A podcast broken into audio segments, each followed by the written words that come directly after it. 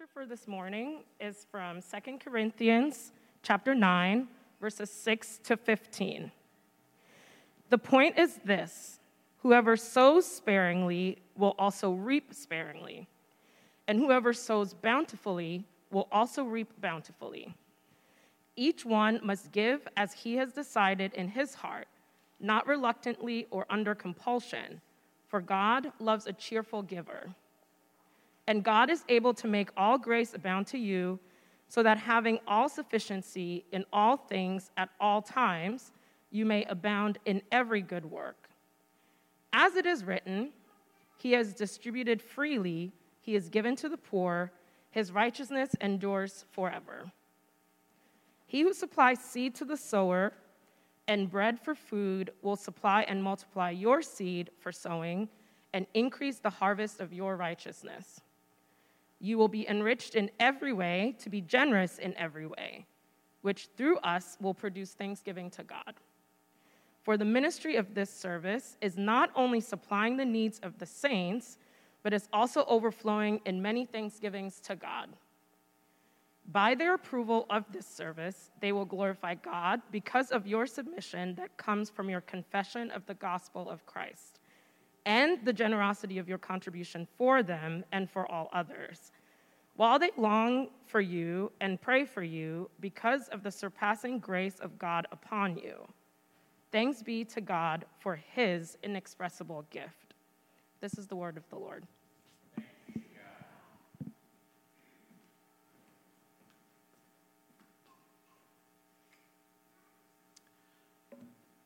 Would you pray with me? God, even to be uh, uncomfortable and warm, but to be in your presence uh, is better to be in the cold. We thank you uh, for your love, your commitment to dwell with us. Each of us needs you in a different way today.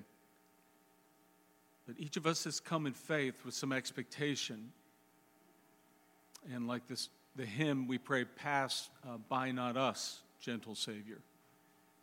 In Christ's name, amen.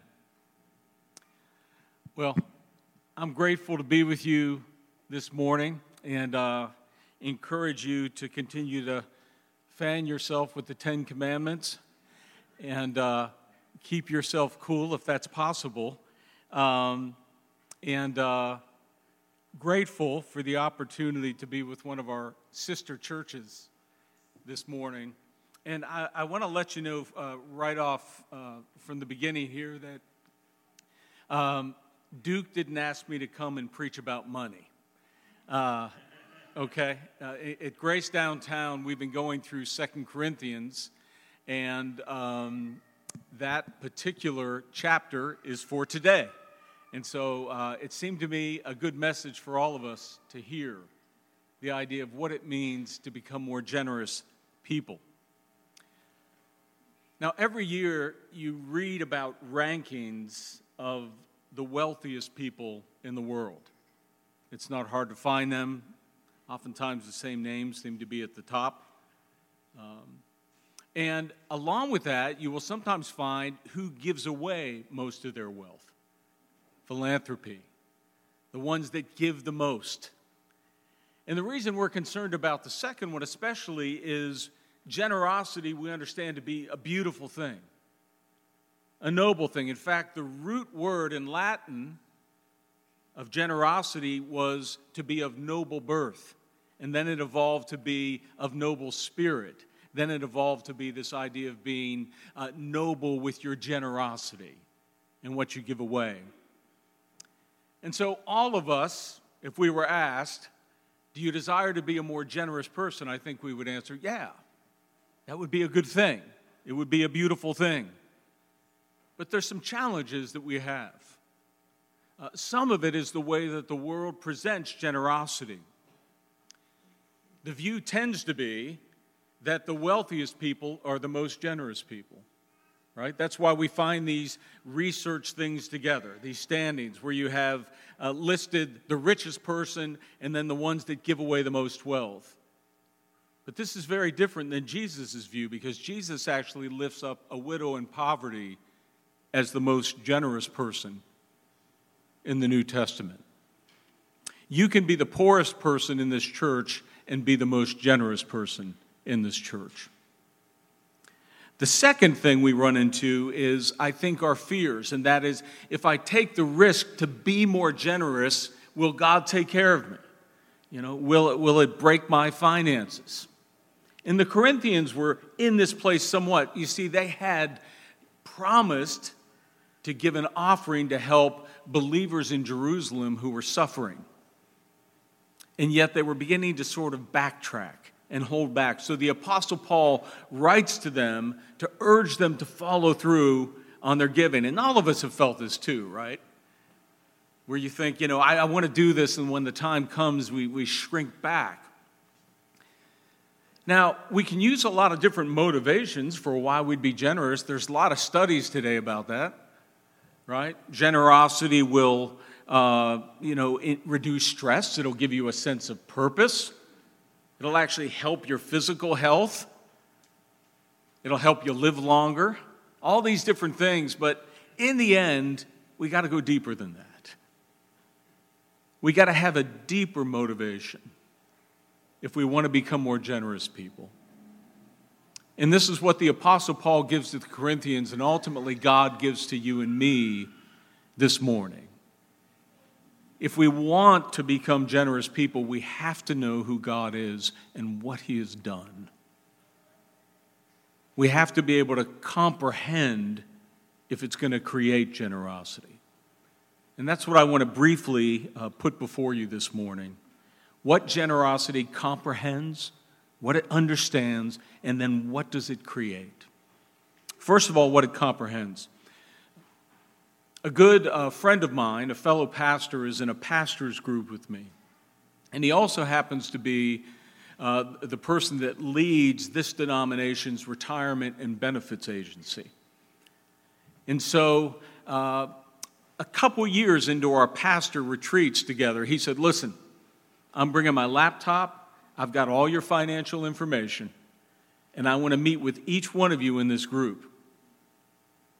And it was really an act of love. He wanted to sit down with each one of us because he wanted us to comprehend our financial state. I want you to really understand and comprehend where you're at financially. Well, the Apostle Paul is trying to get the Corinthians to see that as well. And the first thing we have to comprehend if we're going to become generous people is that God is a true and real provider. He's a true and real provider. This is what we read He who supplied seed to the sower and bread for food will supply and multiply your seed for sowing and increase the harvest of your righteousness. Now, I, I want us to first notice what that's not saying. What it's not saying. It's not saying, if I give and, more, and I'm more generous, God will increase my standard of living.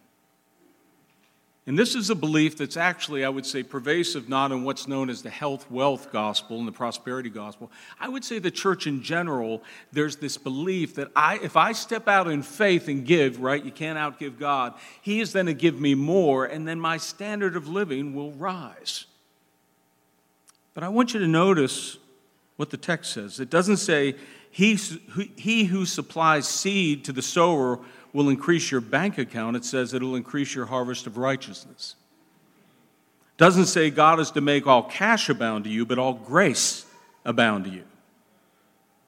Now, maybe the question at this point is well, uh, doesn't the Bible teach that God will provide for my needs? Absolutely, all over the place. And Jesus taught the most famous about it, right? But what did he ground it in? He grounded it in our sonship. He said, Yes, don't worry about what you'll wear in your bodies and those things. Because God will like give you lots and lots if you're faithful to him. That's not where he goes. God will provide. So, how is it that we can read this text and sort of get that idea? How is it that we go into that place? How is it? Well, we tend to believe that we need money more than mercy, right? We tend to believe that we need an increase of our standard of living, then we have grace. I mean, it'd be an interesting question uh, if, if, you know, uh, you know, uh, a genie in a bottle showed up to you and said, okay, well, let, us make it an angel. That's more holy, right?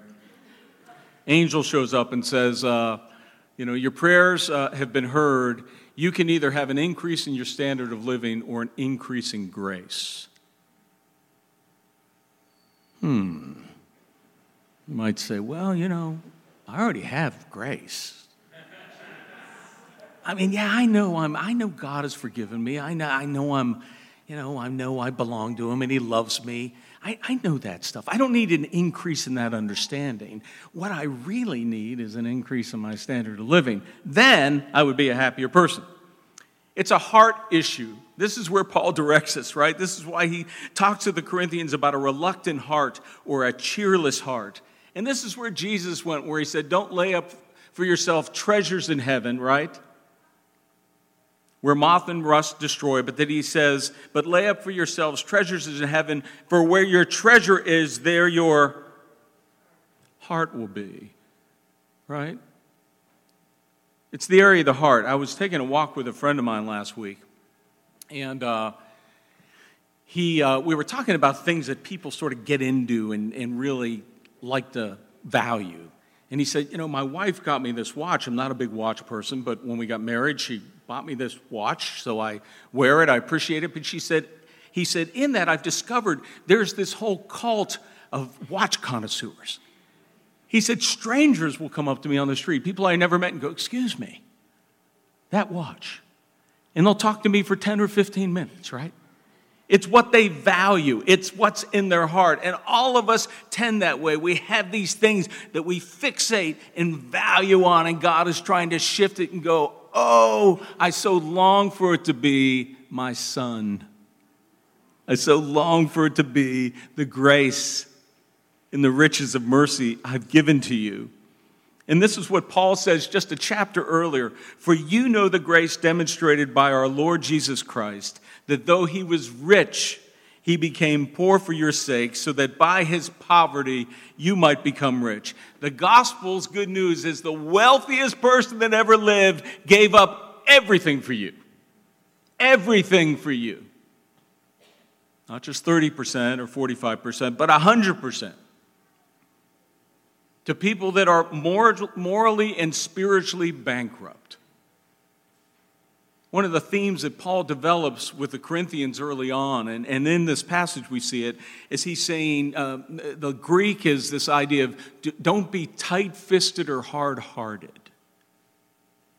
Now, for, for you, maybe it's not money, maybe it's you find yourself tight fisted with your time or your forgiveness or your gratitude. But the bottom line for all of us if God kept an account of sin, we'd all be bankrupt.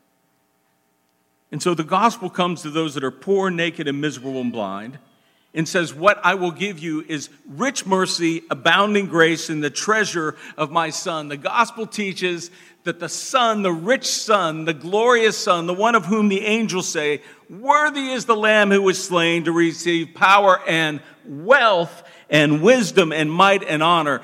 That one came to take your entire deficit before God. He became at a total loss for you. You see, what's really going on here is uh, what Jesus seeks to persuade us of when he says, Don't be anxious about money and stuff like that. What does he say? Don't you know how valued you are? Don't you know how much the Father values you? That's why I came. The one of greatest value came for you. He has given freely to the poor. We're reminded of the Advent hymn, All for love's sake became as poor, thou who was rich beyond all splendor. All for love's sake became poor. As you and I comprehend that, we become more generous people. We're set free from this idea that um, God, it's this match where I'm constantly needing more and you're not giving enough. And here's the thing about it, right? There's studies that have said that, you know, um, there's sort of an optimal amount of wealth, and if you hit, people would sort of rest at it. But they don't, right? Maybe you've had the blessing in your life to have your standard of living rise. Are you less worried? Uh, I haven't been when it's happened to me.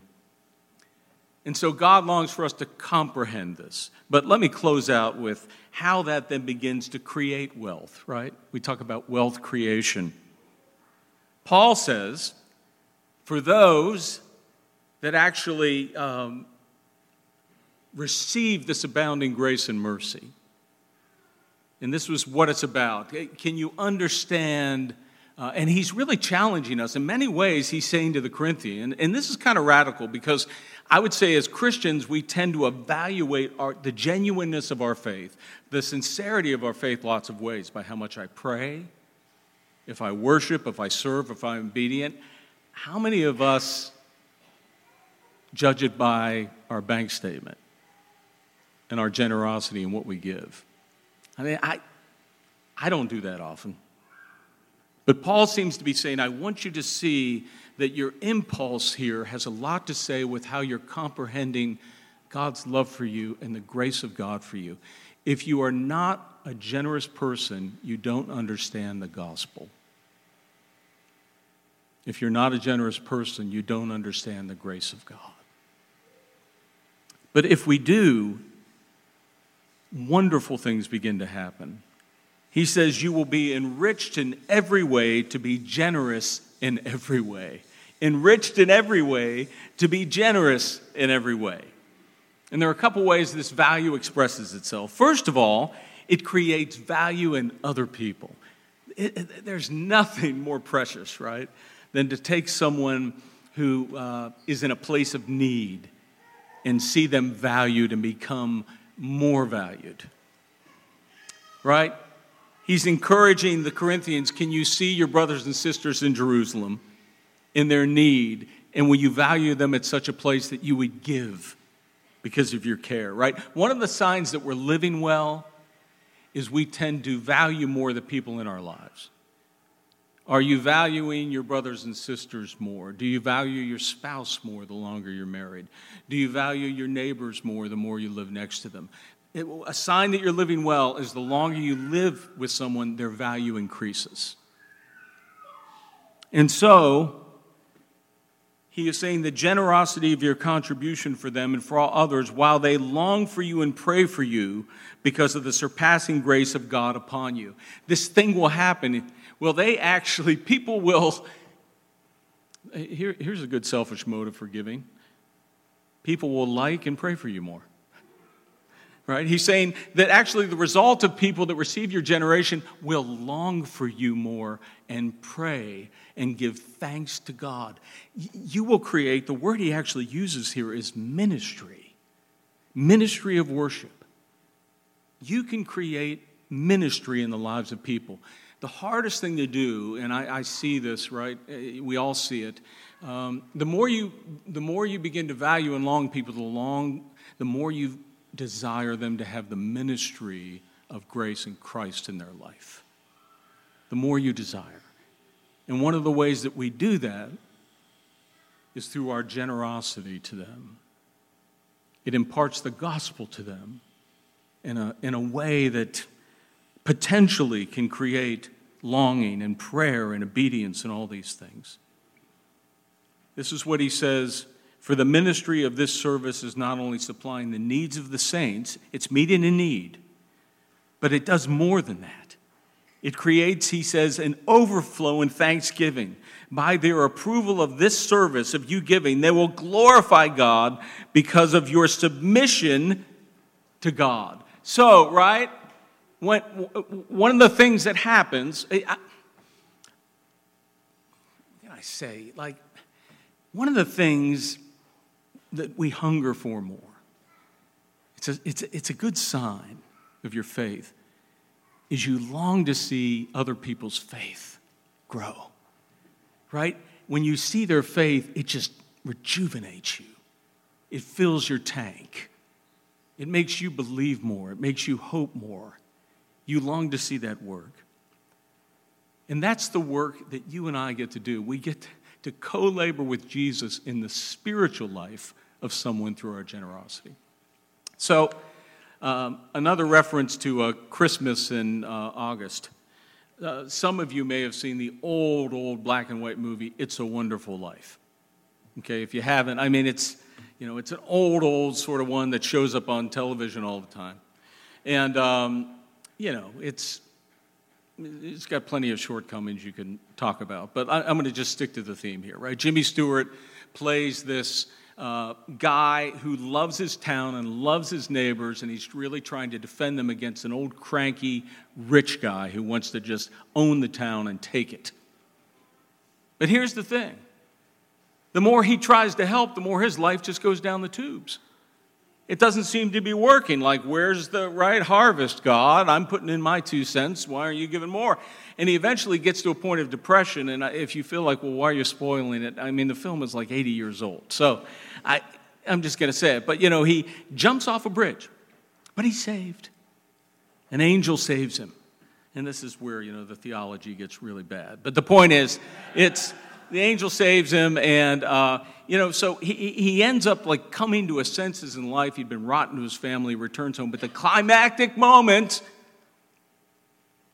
is when the whole town begins to flood into his house with their coins and their dollars and their money because they feel they hear he's in need they hear he's in need and they and they just pour and give and it's this beautiful way that giving should work right?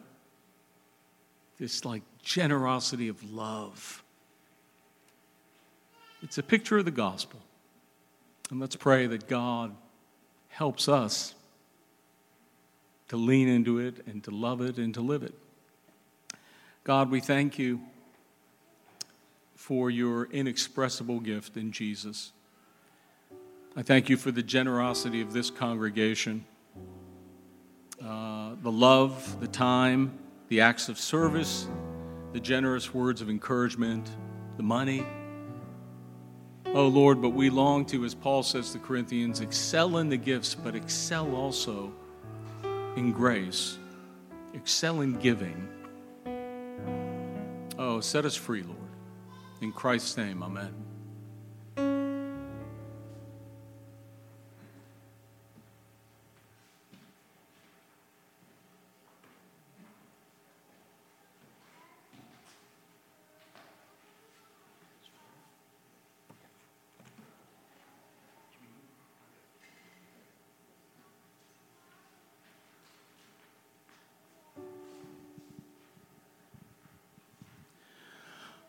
Okay. Well, one of the ways that God shows us his generosity is he lays a feast before us. Well, you might say, is that a feast? Well, it really doesn't mean much to you. It won't. And th- this is one of the reasons I'll say if you're, if you're someone that is just looking into the Christian faith, why, you know, why you're encouraged not to take this yet. Because it doesn't make any sense. It doesn't look like much. The bread and wine aren't much. It's what it represents. It represents the self giving of God for you, right? The blood, the wine, the bread, the body. The generosity of God given for you. And as we take it in, in faith and believe on that gospel, He will work in our hearts. He promises to. So let's pray He does that. God, we're so grateful. We can't imagine we will join the angels on our faces, going, Worthy, worthy is the Lamb who was slain. We pray that you would um, strengthen us, each of us in your own way. Um, fill our hearts. Let us feel valued as we take this. In Christ's name, amen.